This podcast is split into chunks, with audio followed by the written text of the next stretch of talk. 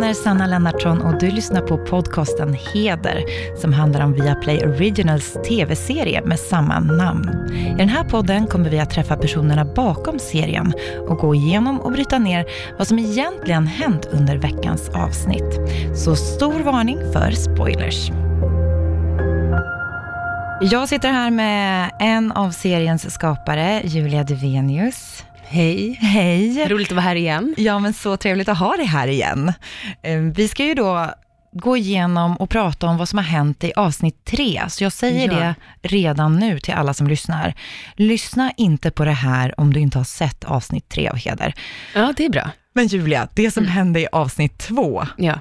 det var ju att Alexandras karaktär Nor Mm. blev överfallen. Ja. Och så är det någon som tar hennes blod, alltså tar med hennes blod och sticker.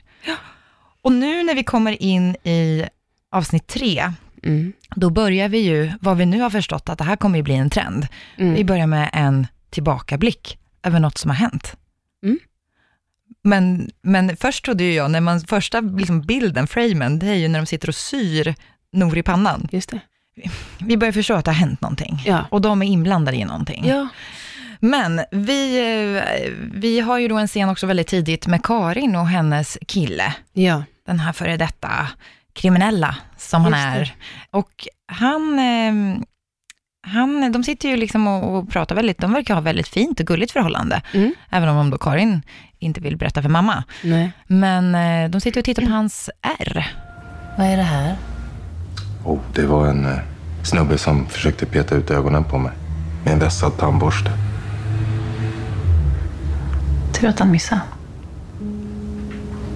Annars hade jag missat det här. Kan du berätta vad, vad är det som händer där, i den Mm. scenen där? Hon frågar ju vad han har gjort, varför han har ett ärr under ögat. Och han säger att han hade råkat slå sig eller bli stucken med någon, stuckit sig själv på något sätt. Eller vad säger Ja, han? jag tror att han säger att det var någon på, i fängelset Ja, som, så var det. som försökte, och hon var ju väldigt Mm. glad att de missade ögat. Han försökte Ja, sticka ut ögat. Precis, så var det. Och, men, men Karin, hon, hon är ju, eller alla de här kvinnorna är ju ganska om sig och kring sig och eh, någonting gror i henne. Hon tänker, vad, vad är det här Mm. egentligen? Vem var han innan? Hon vet ju väldigt lite om hans förflutna. Ja, och där blir jag nästan lite arg på Karin till att Ja. börja med.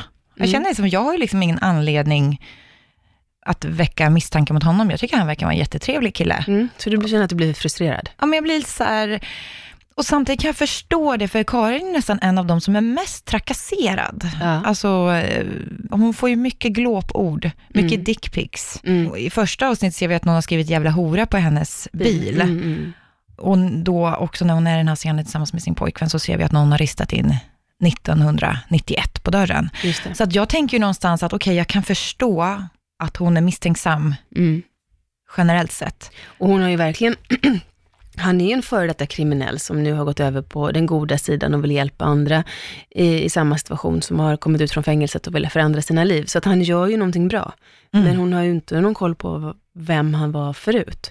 Hon vet ju att han har suttit i fängelse. Ja, precis. Hon vet inte vad han har suttit i fängelse för. Eller vad han har Nej. sagt. Det vet, inte, Det vet vi inte nej, riktigt. det vet ju inte vi som tittare heller. Nej. Men det känns ju som att de ändå, han har ju sagt någonting som Ja. hon har accepterat. Ja, han var nog inte en brutal våldtäktsman och eh, hustrumisshandlare. Det, det har de nog inte köpt tror jag.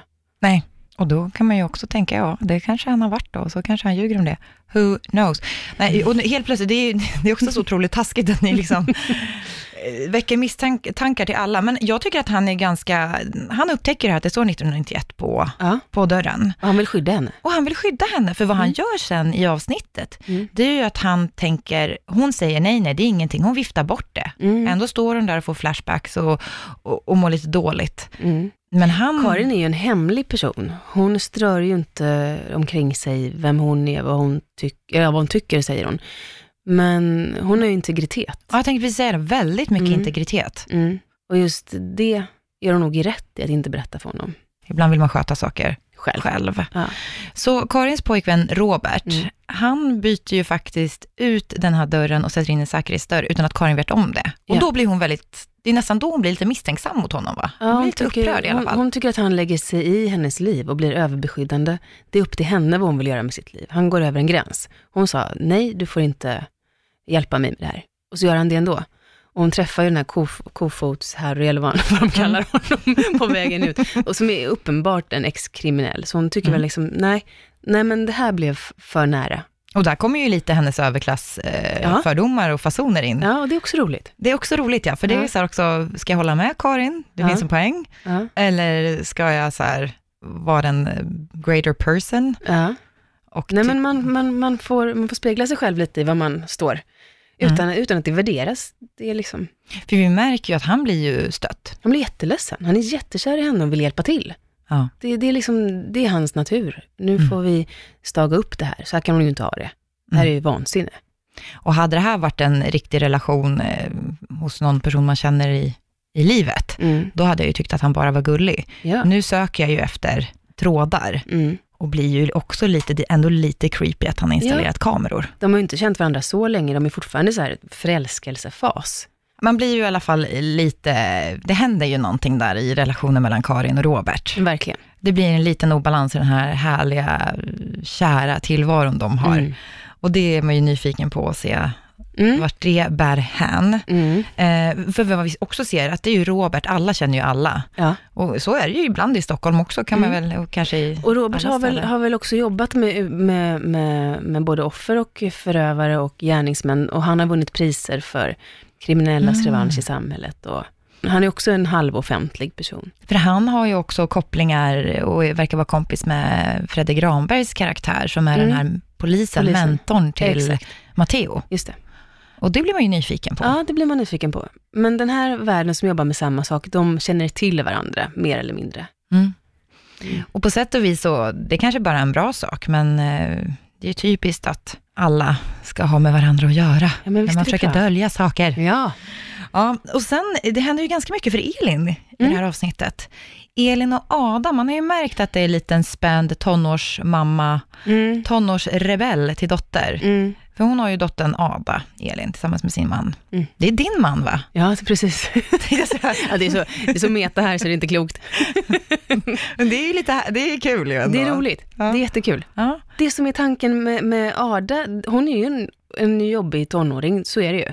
Men det är också det att Elin ska ju rädda hela världen och glömmer av att vara närvarande hemma. Hon kan ju sitta, det får man ju inte se så mycket av i, i den här säsongen, men hon kan ju sitta jättelänge med offer som har varit utsatta för hemskheter och prata, ha tålamod och lirka fram. Men med sin egen dotter har hon inget tålamod alls. Men Och El, inte tid. Elin känns ju väldigt mycket, hon har ju den här, man vet ju att hon är nykter alkoholist och hon har ju Mm. varit det, hon berättar ju då att, är det 15 år, 12 år? Mm, 15. 15 år Mm. var det. Mm. Hon har ju varit det väldigt länge, så förmodligen under hela sin dotters liv, större Ja. delen av hennes liv. Ja. Men det känns som att Elin är väldigt bra på att trycka undan, skapa struktur och ordning i sitt liv. Hon har ju också det här tekniska sinnet Mm. och liksom, hon har en gameplan. Ja. Och då missar hon allt det här som kommer på sidan. Precis. Och har inte hon sina rutiner så, så mår ju hon dåligt. Och nu börjar ju belastningen komma på dem allihop och de behöver använda sig av människor som de tycker om och luras och lirkas med. Och, alltså jag tänker, när någon, har, när någon har varit i ett djupt missbruk och tar sig ur det, så är ärligheten en väldigt stor sak. Så börjar lögnerna komma, då börjar mönstret av missbruket komma, även ifall man inte fysiskt dricker. Så hon börjar ju slira i, på sanningen helt enkelt. Mm. Vilket, vilket får konsekvenser för hennes känsloliv. För känner hon liksom, hon verkar ju ändå eh, mot sin familj sett. Mm. Och fortfarande tycker jag ändå i avsnitt tre att hon är ju Mm. väldigt skärpt och Mm. så här, vi fixar det här. Mm. Vi gör så här, vi gör på mitt, eller liksom, jag, Mm. jag ordnar det här. Mm. Oroa dig inte. Hon tar ju en väldigt mammaroll bland sina vänner. Verkligen. Men eh, man ser ju nu när Ada, det är ju en scen där de sitter i bilen Mm. och Ada blir liksom sur. Mm. Oh my God, orkar med alla jävla frågor. Ja, för att jag bryr mig. Ta hand om dig själv istället. Va? Jag har varit nykter i över 15 år. Dra inte det kortet. Allt ska vara så jävla perfekt hela tiden. Va? Och jag ska vara ett perfekta lilla barn. Vad pratar du om? Vadå perfekt? Ni vet inte ens hur världen ser ut. Ni bara lever i någon jävla bubbla. Jag vet jävligt väl hur världen där ute ser ut. Jag arbetar med våldtagna kvinnor varje dag och min lön har till exempel betalat den här jackan. Tänk på det nästa onsdag på dig. Eh, och sen drar hon. Mm. Varför den här scenen, vad, vad speglar den? Den speglar flera saker. Det ena är att eh, Elin borde ju bara ha tagit det lugnt där och frågat och suttit tyst och väntat in Ada. Hennes föräldraskap börjar svaja i det ena. Ada är skitjobbig i det andra. Och vem, vem drar Ada till? Vem, vem är den vuxna som hon har förtroende för? Det är ju Nor. Det är ju Nor. Ada, du vet att du får komma när du vill. Men om du rymmer ifrån mamma igen så kommer jag skicka dig på klosterskola i Schweiz. Va? Jag och mamma har pratat om det. Då får du irra runt där i Alperna bland en massa nunnor och getter. Kul. Lite. Och det är väldigt fint på något sätt. Jag kan tycka att det är väldigt fint, för vi har börjat se en sorg i Nor, att hon kanske inte, hon kanske inte är helt tillfreds med sin tillvaro. Att hon Nej. känner sig lite ensam ibland och lite själv. Ja, hon är väldigt ensam, upplever jag också. Och, och, och låser alla lås och, har, och vill sova i soffan. Liksom. Mm. Så det är fint att Ada drar dit och att de Mm. har en fin relation. Man ser nästan också Nor blommar upp i det. Mm. Hon blir väldigt varm, tycker Mm. jag, i deras möte. Ja, och det, och det säger också någonting om hela, hela gruppen, tänker jag. Att eh, mina barn, eh, ha, eller min vi känner varandras familjer väldigt, väldigt väl. Och vi har tagit ansvar för varandra under Mm. dessa år vi har jobbat ihop. Men hur känner Elin? Inför att hon åker till Nor. Ja, Jätteskönt tror jag, för att hon har inte riktigt tid med, med sin familj just nu. För okej. Hon håller ju på att ordna upp allting, måste knäcka vissa saker, komma in i vissa system, letar efter gåtans lösning i cyberrymden, eh, sitter och tittar på fotografier länge, länge, är uppe på nätterna och jobbar. Ja, för hon blir ju lite störd på sin man också, som säger, Mm. kolla hennes telefon, och det är ju också lite, kanske Ja. går lite över gränsen. Verkligen. Men att Elin tycker, det, hon vill kanske inte jättegärna. Nej, Kan jag hon bara vill, få vara? hon, vill, och hon vill ju också att, att hennes barn ska få ha integritet. Den, den balansgången tror jag alla föräldrar känner igen sig i. När, när är det dags att gå in, när är det dags och hur länge ska man ha full kontroll över, över eh, sociala medier och kommunikation på nätet och när ska man börja släppa och får man gå in när man har släppt? Mm. Och det händer ju nya saker hela tiden, nya Ja. medier, nya, alltså, Ja, och så många faror där ute och de här kvinnorna är ju så extremt medvetna om, om det. mm. Och vad händer till exempel med ens psyke och ens sexualitet, ens roll som kvinna när man ser kvinnor som är sönderslagna eller, eller som, som man när man ser detsamma. Vad, vad, händer, vad händer i relationer? Det kanske går jättebra att, att hantera det med, med humor och med att vi gör skillnad och allting till en viss gräns. Men har man inte tid att ta hand om sig, då blir det nog väldigt jobbigt. Ja, men och för Elin och Adam, man ser där, Elin, Mm. hon känns ju inte som att hon eh, blir den här mamman som blir jätterädd, för att hon, alltså, hon har sett allt det här hemska, de här Mm. sexbrotten och kvinnorna som utsätts. Eh, hon är ju inte rädd för det för sin dotters skull. Nej. Så upplever jag det. Nej, inte alls. Nej. Utan där tänker hon, men det, hon, hon är uppfostrad. Alltså hon, de gör det här klassiska misstaget som, som Janni också säger i en tidigare episod. Se, jag var inte den typen. Och alla bara, men hör du vad du säger? Och det var inte den typen som våldtar. Han kanske visst har gjort det. Mm. Likadant gör ju Elin med sin dotter, men hon har ju fått så mycket vett av oss. Hon skulle aldrig göra något dumt. Att man, fast man vet att det kan vara vem som helst, går i samma fälla igen och igen och igen.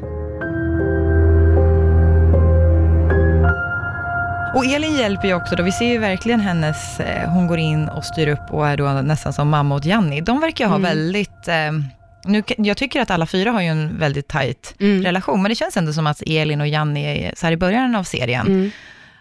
Kommer varandra väldigt nära. Även om vi ser då Nor och relationen med Till med Ada, Adas där, så att de har ju hållit ihop. Men, men Elin, även om då Janni är en väldigt doer Mm. och får saker och ting gjorda, klättrar över läskiga stängsel och bryter sig in i bordeller och sådär, Mm, mm, så Elin hjälper ju till att vara ankaret hos henne. mm. Och nu har ju då Matteo är där och swipar dem för DNA. Mm. Och han är ju lite sur på Janni. Hej. Göm knarket och pistolerna! Skitrolig. Åsa Bäckman, tekniker. Ja, trevligt. Har det hänt något? Ja, ni två är anhållna. Nej, vi ska bara ta lite DNA-prov. Ja, varför det? Vi har ju en i häktet som ni företräder. Det kan ha hamnat hårstrån på den här personen eftersom ni jobbade med henne samma dag som Ja, ja. mordet. Ja, vi fattar. Vi fattar. Isabelle heter hon. Ja, du är ju väl insatt. Du tycker inte att du överdriver lite? Överdriver ni absolut inte. Ha? Vem vill börja? Ja, vem ska börja? Jag kan börja. Ja, jag kan börja. Ja, eller så låter vi Janni börja. Ja, men han tycker väl att hon har börjat bli väldigt flyktig från att ha varit en nära relation. Alltså vad håller hon på med? Mm. Hon är borta på nätterna, hon beter sig konstigt, hon är trött och ja. Han är den enda vettiga i den här serien just nu.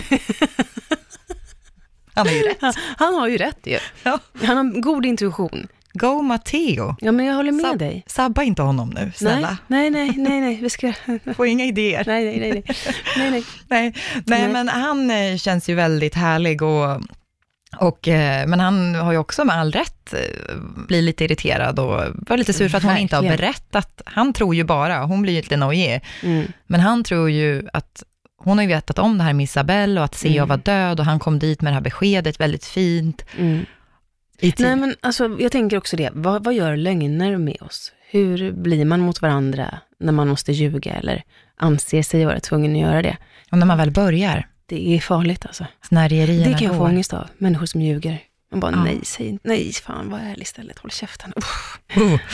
Ja, bara lögner. Nej, men, och Elin, hon går ju så pass långt och jag känner så här, hur oroliga bör de vara? Vad är det de är oroliga för med det här med DNA? För vi vet ju att Janni var hos CA, Mm, mm, men hon var ju ganska handlingskraftig. Alltså var, mm, jag menar, då borde hon varit orolig då, kan jag känna. mm. Hallå, vad är det de blir oroliga för? Ja, det är en väldigt bra fråga, för att hon, som sagt, åker ju därifrån innan polisen kommer. Hon är mån om att inte bli igenkänd där. Och de har ju mörkat att hon var där i CAs lägenhet. Och eh, det här är tydligen någonting som man gör. De som har varit i närheten av brottsoffer eller eh, ja, misstänkta gärningsmän, de tar man DNA av från ifall DNA dyker upp, så ska man veta. Men i Jannis fall kanske det skulle vara orimligt mycket DNA från Mm. CAs lägenhet.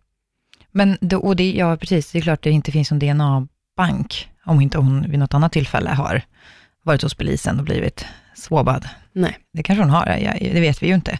Men, eh, för hon har ju ändå, ja, det kanske inte var samma dag, men hon har ju ändå träffat honom inom rimlig Absolut. kort tid och sådär. Men de gör det alltså för att de här kvinnorna är målsägande beträden åt Isabelle. Isabelle. Mm. Så även de som står, Mm. det är ju intressant. Mm. Det visste inte jag att man gjorde. Nej. Mm, spännande. Och det här har ni fått hjälp med, den researchen, så Ja, ni har kollat absolut. det här. Ja. Det är inte sånt ni visste om. Nej, jag har ingen aning, bara, men det här är ju jättekonstigt. Bara, nej, men, men det gör man, för att den, den typen av DNA kan dyka upp, såklart. Ifall vi säger att Isabelle skulle vara gärningsman och hon har träffat hederkvinnorna, det är de hon har träffat, och DNA, deras DNA finns där. Mm. Alltså man inte börjar, aha, vad är det här, och börjar liksom efterlysa något DNA som egentligen helt rimligt är där. Det blir så olika led, olika Exakt. starka led. Ja. Om det är frö, eller gärningsmannen och Ja. sen så bakåt. Intressant. Är det någon gång ni har gjort research eller bett någon kolla och så har det blivit så irriterande för att ni måste göra om någonting eller klippa bort någonting som ni hade velat ha med? Ja, inte klippa bort, men i manusarbetet så var det ju flera så här smarta grejer vi kom på som, nej men det är för osannolikt, så skulle, den vägen är för konstig.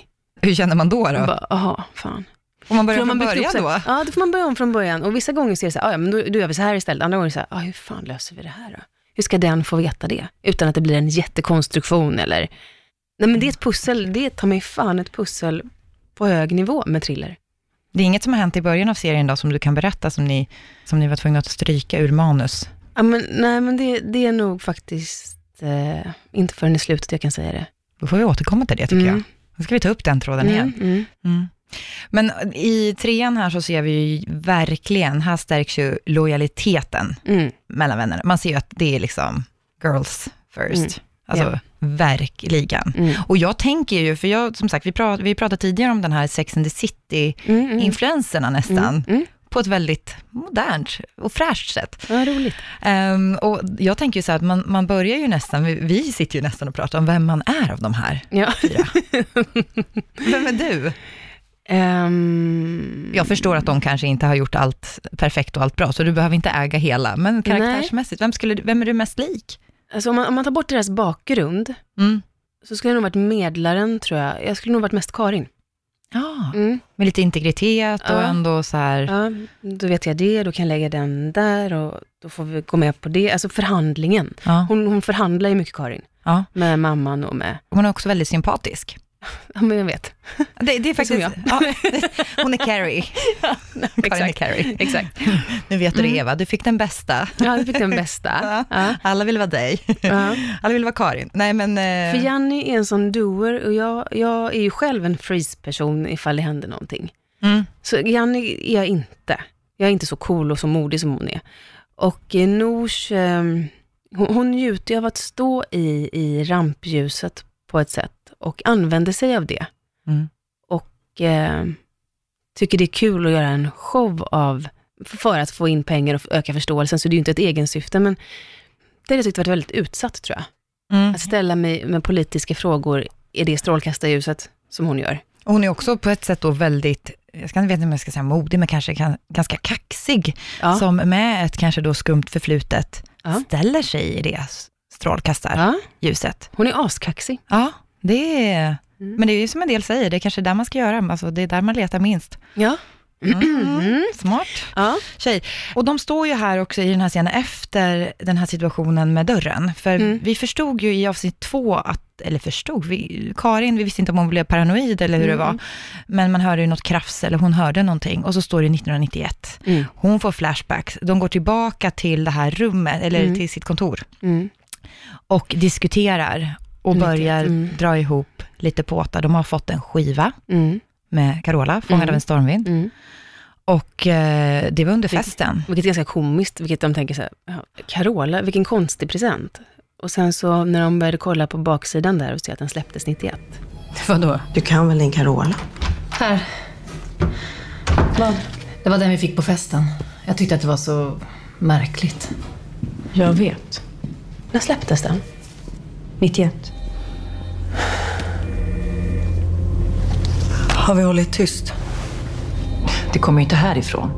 Mm. Det är liksom 91 är lite mer Ja, eh, det- centralt tror jag. Det, det det, alltså 91 är ju mer centralt än Carola som, som sådan. Ja. I det här också så får vi mer pusselbitar kring de här flashbacksen som Mm. vi tycker vi får så fragmentariskt. Mm. Och då börjar de ju prata om att det är två personer som vet vad de har gjort. Det är lite, jag vet vad du gjorde förra sommaren.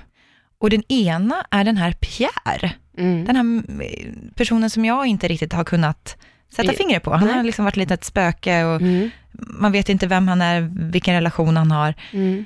Men den här Pierre ska Mm. tydligen veta något, men han borde inte komma ihåg. Mm. Så då i den här scenen, eller i, den här, eh, i det här avsnittet, så träffar ju också Karin Pierre. Ja, unga kvinnor är offer. Och män, de är förövare och svin. Ja, enligt statistiken ser det ju så det brukar se ut. Men du är ju undantaget som bekräftar den regeln. Jaha. Här ser du ett livs levande offer. Och förutom ett icke-fungerande öga och en daglig dos av smärtstillande så vill jag nog påstå att jag är vid ganska god vigör. Tar du smärtstillande varje dag? Mm. Vi firar 26 år i år. Kan du berätta om mötet och vad vet vi om honom so far? Han är åklagare. Han är någon som de eh, tycker det är jobbigt att möta. Han är någon som de håller en distans till. Och när Karin träffar Pierre så är hennes uppgift att fråga hur han har det, hur han mår och... Eh, Och så nämner han också att han äter smärtstillande och har gjort det i 26 år. mm, Och börjar man räkna efter mm. så landar vi ju där vid 91. Du är väldigt smart. Jag tror att jag kanske inte är den enda. Nej, kanske inte, men eh, ja, och vad hände då? då? Vad hände då? Vad, hände, hände då? då? Ja, och det vet ju också den här Jamal. Det vet ju inte jag. Nej. Det vet du. Men det vet ju jag.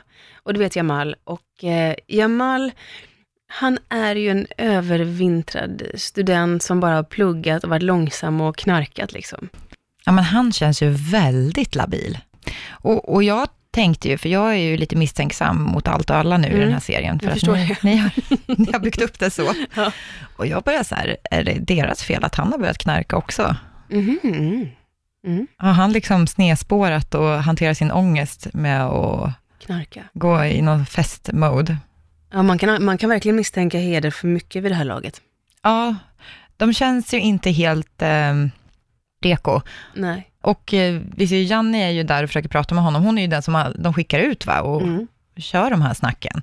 Om vi skulle dela upp de här fyra personerna, vem får göra vad?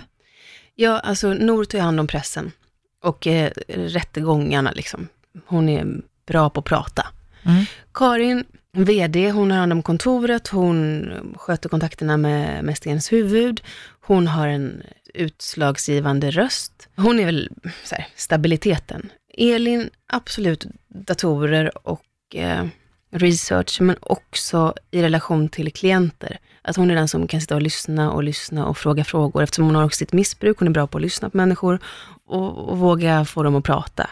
Mm. Janni är den som åker ut på plats och är en doer. Och vår tes var att eftersom hon är född i en, uppvuxen i en polisfamilj, är gift med en polis, så har hon ganska gott självförtroende med att hon klarar av saker. Hon har fått lära sig självförsvar. Hon, Hon vet att det går att fixa. ja,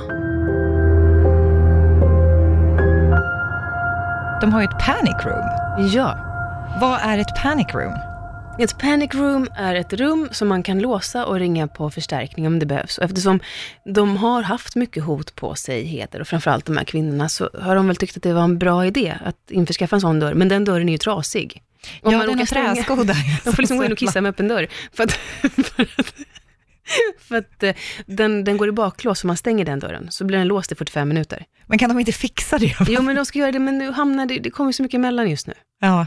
Ja, de, de, Men, men vad gör de? Det är ju något tillfälle där, eh, i serien där Elin blir instängd, hon ska träffa Åsa och blir Ja. instängd i det här Ja. rummet. Vadå, Men väntar de ut eller får någon öppna från utsidan? Nej, då? men det går inte att öppna utan det är låst. Antingen får man ringa på security, så kostar det en massa pengar, så får de låsa upp, eller så man, och de, det tar ju en stund för dem att komma dit. Det är Ja. inte så att de kommer på en gång. Var det det Elin gjorde då när hon blev inlåst? Ja. Med, med Janni tror jag det var. Ja.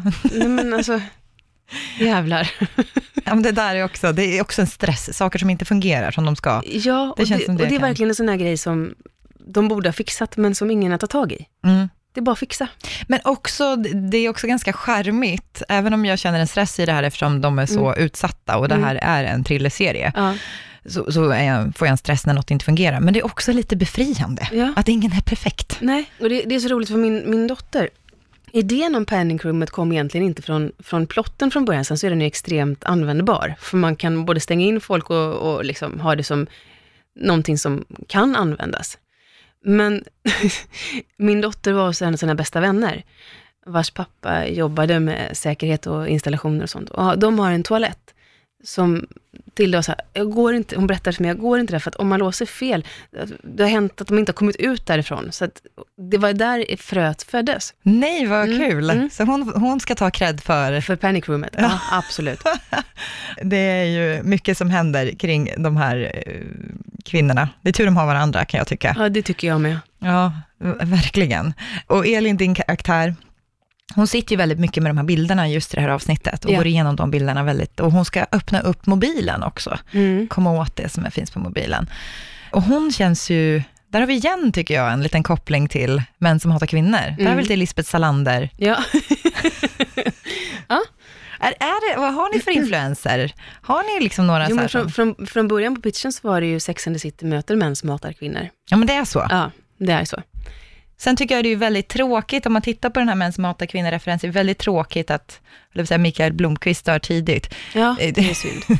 Eller Det är CA i vårt fall. Ja, Men vad som känns lite bättre, det är ju att vi förstår att det är förmodligen inte CA nej. som, Som har Gått våldtagit på- eh, Isabelle. ja, Titta på reflektionen här.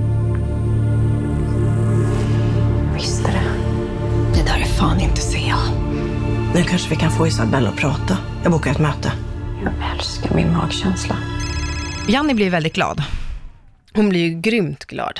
Hon älskar sin magkänsla. Och Isabelle har ju varit så säker på sin sak. Mm.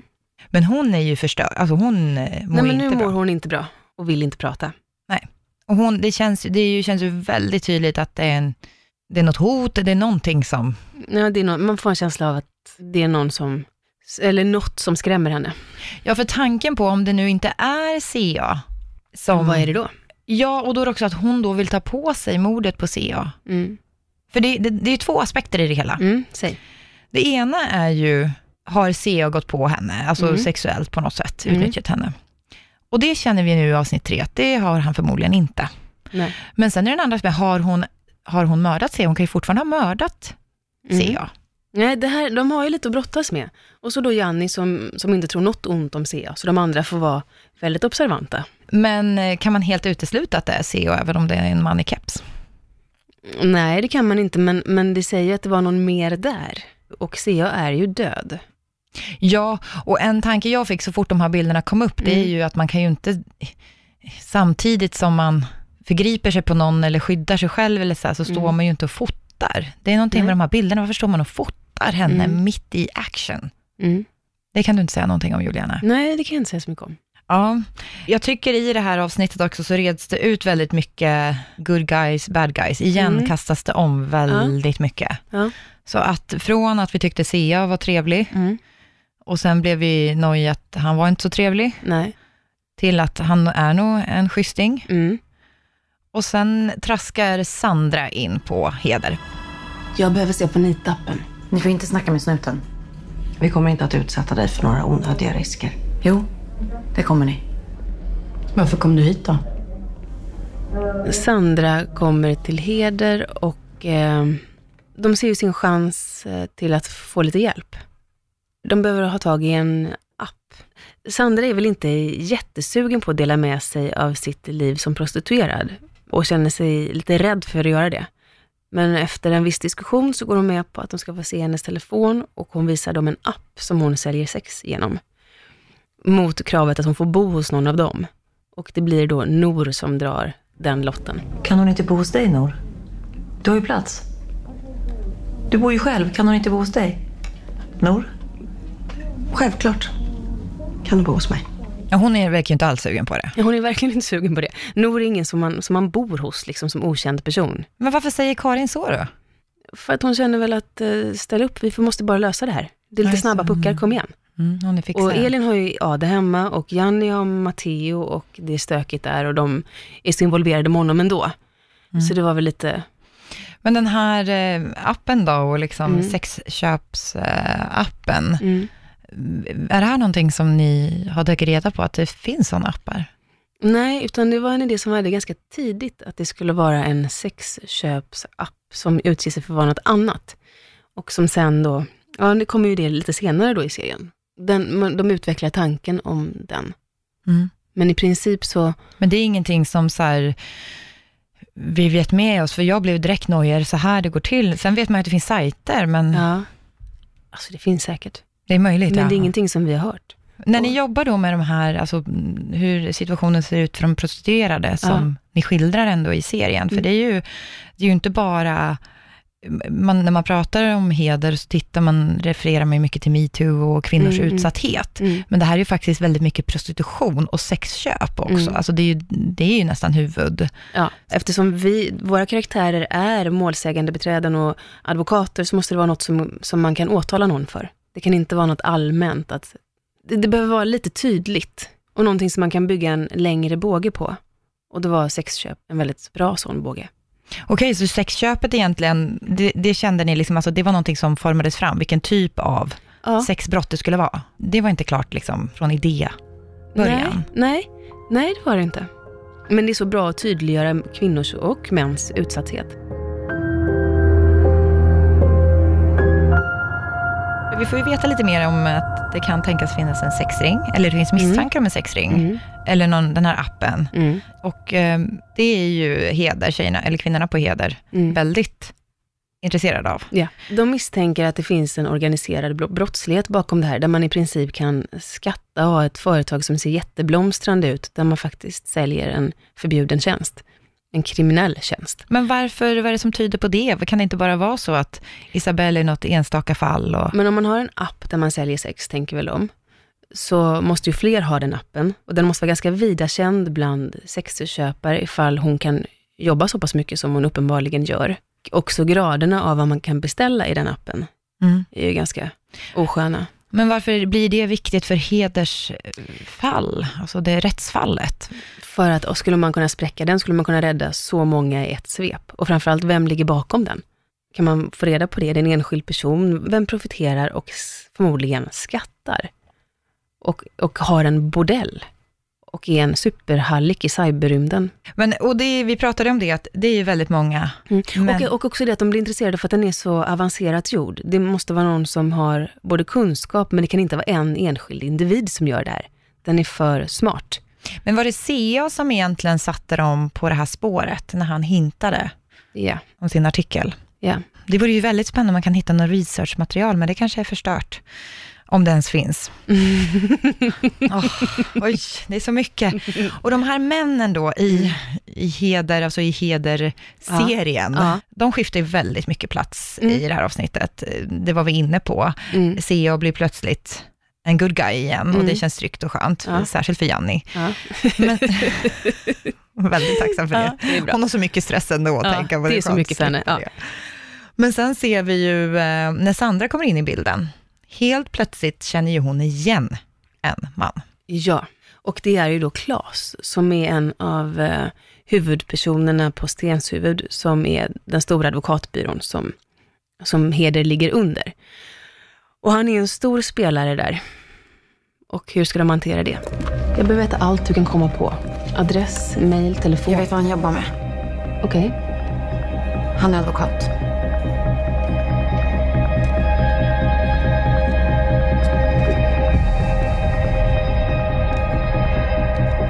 Pojkar.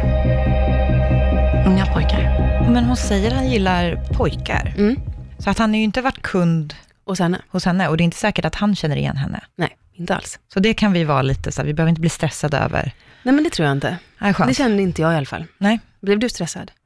Ja, först när hon kände igen honom så blev Ja. jag nog lite stressad. Ja. Eh, Men sen hon sa att han gillar pojkar. Men sen är det också, har man, ja, att hon har ju bra Mm. koll då, men det är kanske Mm. så i en...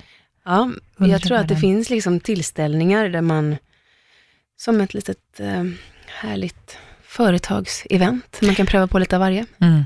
Men här hade vi faktiskt en scen som inte finns med, som fanns på manusstadiet. Mm. Berätta. Vi hade en scen som var just ett, ett event för de mest prominenta kunderna på den här eh, sexköpsappen. Där de hade ett potpurri av prostituerade som man kunde välja mellan för att presentera sin idé och som var super, super svårt att ta sig in på. Och varför strök ni det? För att vi kunde berätta det på andra sätt som var mer spännande.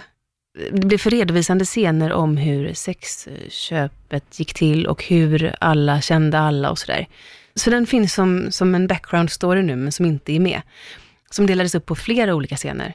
Och inte på en enskild händelse som är utspridd över flera avsnitt till och med. Men blir det lätt så när man som manusförfattare, bara, men vi ställer till med en fest, ett event. Är det, är det liksom den lätta vägen? Alltså fest är ju bra, för att man får så många relationer med sig och det är roligt att titta på, det händer grejer och man kan hålla tal, man kan presentera mycket och man får många olika samtal på ett naturligt sätt.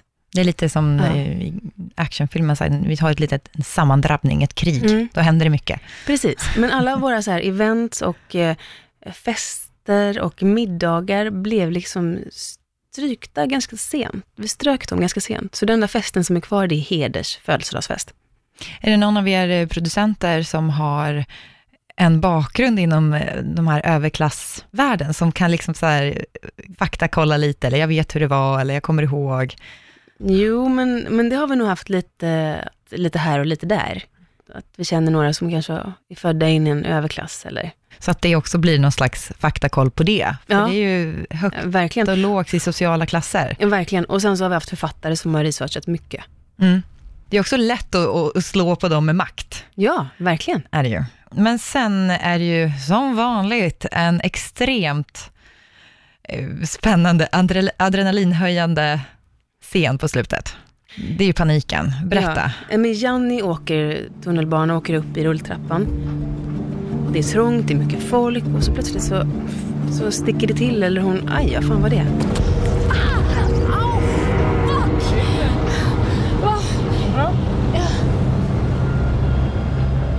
Och så ser man en eh, man i eh, huva springa iväg. Mm. Och det här man i huva, visst var det också en man i grön huva hos Nor i avsnittet innan? Mm. Mm. Det behöver ju inte betyda, det är en tröja en tröja, men, men Mm. man vill ändå, ni vill ändå Mm. ge skenet av att det här kan vara samma person. Mm. Jag är ju så, här så att jag hade förmodligen inte sett det, för jag är en sån till thriller-tittare som inte försöker lösa gåtan, utan bara, ja nu händer det och nu händer det, jag, jag lever med liksom känslolivet. Så ja, ja. Och jag såg det första andra gången, ska jag erkänna. Bra. Jag har, Ja. såg det inte första gången. Nej, nej. För jag tänker också väldigt mycket på CA var ju hotad, och då vet, Ja. man vet ju inte om det är samma personer Nej. som hotar de här kvinnorna. nej. Men det var ju många personer. Ja. Ehm, Men det som händer med Janni då är att plötsligt börjar hon eh, svaja och tuppar av.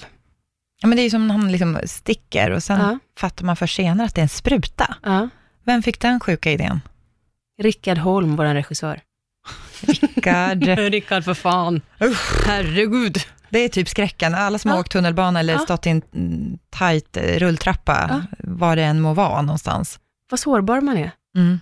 Verkligen, och hon, hon tuppar ju av. Hon får ju hjälp där. Ja, hon, man tänker att hon nästan dör. Men vi vet ju faktiskt inte vad som... Nej. Jag hoppas att hon kanske lever en liten stund till. Men hon får ett F, en stämpel. Ja. Hon får en stämpel på handen, ett F. Vad betyder den då? Carola 91F. Nu är, det, är det en pusselbit nu här? Ja, Alltså? det är en pusselbit. Oj, oj, oj, spännande. Nej, jag, jag är... Mm, Uppsala. Uppsala, nationerna, stämplar, gå på klubb, Jamal knarkar mycket. Ja. Mm. Usch, jag hoppas ni som lyssnar kanske... Gud vad roligt. Sitter, känns det som att jag sitter här och liksom slänger ut gåtor. Ja, F, nej men vänta nu. Ja. Säg. Men kan det vara flustret? Vi hoppar den frågan. Nej, vi hoppar den. Okej. Åh.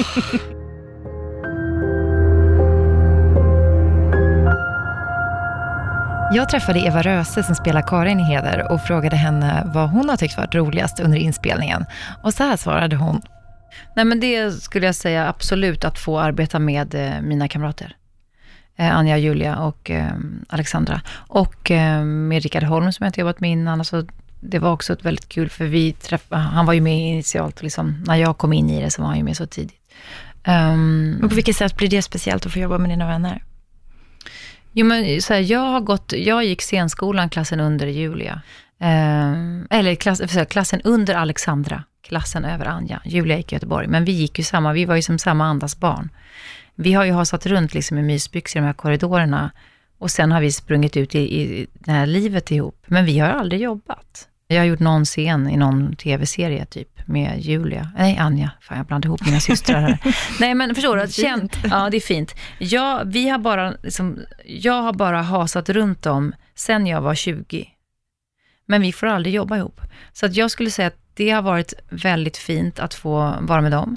Och dessutom har de varit otroligt generösa med att släppa in mig. Och även Sofia Elina har varit liksom otroligt bjussig då när man säger att jag har tagit liksom eh, klivit in i en, en figur som hon har varit med och skapat. Och det har känts otroligt välkomnande. Och eh, jag är väldigt glad över det. Det skulle kunna säkert kanske vara på annat sätt, men jag kan liksom verkligen sitta här och säga att jäklar vad jag har känt mig inkluderad omedelbart, adopterad in i den här familjen och eh, känner också att jag har kunnat bidra med saker. Och att det är öppet, högt i tak, att de vill att man ska komma med idéer. Om ni kanske kan göra något annat samarbete också framför, framöver, förhoppningsvis då, om det har varit så roligt. Jo, men det är klart att vi kan det. Alltså, man behöver ju inte, eh, man behöver inte bara arbeta tillsammans som, som skådespelare. Man kan ju också regissera varandra, eller skriva till varandra, eller producera varandra. Förstår du vilken göttig framtid det skulle kunna bli? Verkligen. Ja. Det låter ju jättehärligt. Ja. Och det är, jag känner nästan så en sorg över att ni inte har fått jobba tillsammans tidigare. Man måste också få något att längta till. Ja, och nu kan ni sätta upp nya mål kring vad det ska bli. Vi kanske till och med någon gång i livet hinner äta en middag ihop, för det har vi inte gjort. Det är lite som kvinnorna på heder. Ja, De äter inte middag nej, nej, nej. De äter en bowl på kontoret. Ja. Ja, nej, men så det, det skulle jag vilja säga att det har varit liksom det roliga, att få kliva in i det här. Och såklart nyskapande med att det är eh, de själva som har dragit igång det. Och att hela den här vågen av att starta produktionsbolag och vara med och skriva. Och liksom, det känns ju som eh, att det är en ny eh, gryning som kommer.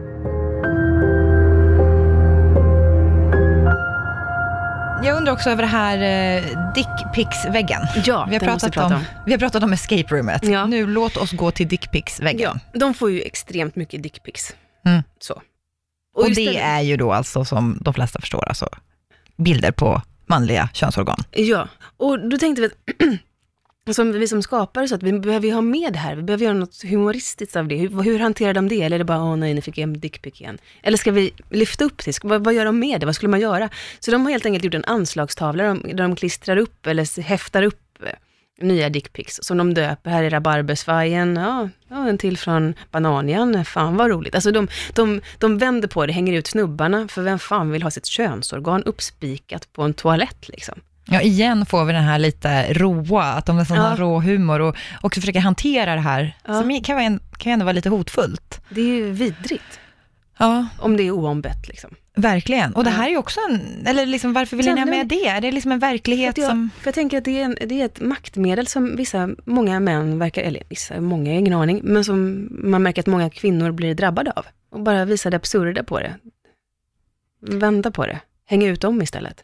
Ja, för de, gör ju, de berättar ju också hur de skickar till deras fruar eller familjer. Ja. Och mm. De hanterar sina trakasserier med humor ja. i mångt och mycket. Och är det, liksom, är, det ett, är det ett försvar eller är det... Jag tror att det är ett försvar. Avdramatisera det och visa på hur jävla dumt det är. Lägga det där det gör hemma på något sätt. Mm. Vad kan du berätta om Åsa då? Åsa mm. kom mm. ju, har ju kommit in i bilden mm. lite mer, mer än bara som en uh, AA-medlem och vad ja. säger man, spons, spons, sponsi, sponsi mm. eh, till Elin. Mm. Ja, Åsa, hon, hon är ju skör och blir, börjar bli lite använd av Heder. Mm. På ett inte så himla trevligt sätt heller. Nej, Elin hon tummar ju verkligen på sina... På allt. Hon, hon går över alla gränser, tror jag egentligen är det som är viktigast för henne. Att försöka ge tillbaka och vara en schysst person och hjälpa andra. Nu drar ju hon tillbaks det schyssta och använder de som hon egentligen ska hjälpa. Åsa är ju snäll, hon är ju lite förvirrad i sin nykterhet. Hon är, att, att leva ett liv utan droger och alkohol när man har kunnat luta sig mot det och eh, upptäcka världen på nytt, då är man ju skör. För vem är Åsa? Liksom, vad är hennes bakgrund? Hon har ju varit ganska kort. Mm. Hon firade ju ett år som nykter alkoholist mm. då. Hon har haft jätteröriga relationer. Hon har druckit urmycket. Alltså druckit sig redlös och eh, kvaddat sitt eh, liv lite på det. Men fått en chans att komma tillbaka till jobbet och hennes arbetsgivare vet om hennes resa och tror på henne. För hon jobbar ju inom polisen. Ja. ja. Och det, var inga, det är inga konstigheter, det är när jag pratar med poliser också. Alltså, ja, men... Mm, nej, men, och hon har ju inte hand om egentligen, hon, hon jobbar ju inte på de där sek mest sekretessiga avdelningarna, utan hon, hon är en ja. tekniker med. Ja. Mm. Hon mörkar ju också lite grann med att hon faktiskt känner Elin. Hon hade ju kunnat säga när hon kliver in ja. där och de ska ta DNA att, mm. men hej. Precis. Men de har väl börjat liksom ha hemligheter som gör att det blir svårt att avslöja att eh, de hör ihop. Mm. Ja, jag tycker i alla fall att det ska bli sjukt spännande att se nästa avsnitt, som kommer om en vecka. Oh, Roligt. Eller, det beror på när, när man lyssnar på det här, men, men vi vill ju veta det här med hur det går för Janni. Det vill vi veta. Och vad den här stämpeln faktiskt Tider. innebär, om det har någon koppling mm. till mina misstankar. Mm. Ja. Men Julia, tack så hemskt mycket för att du var tack med. Tack så hemskt mycket, roligt. Ja, och vi får chansen att återkomma ja. framåt serien.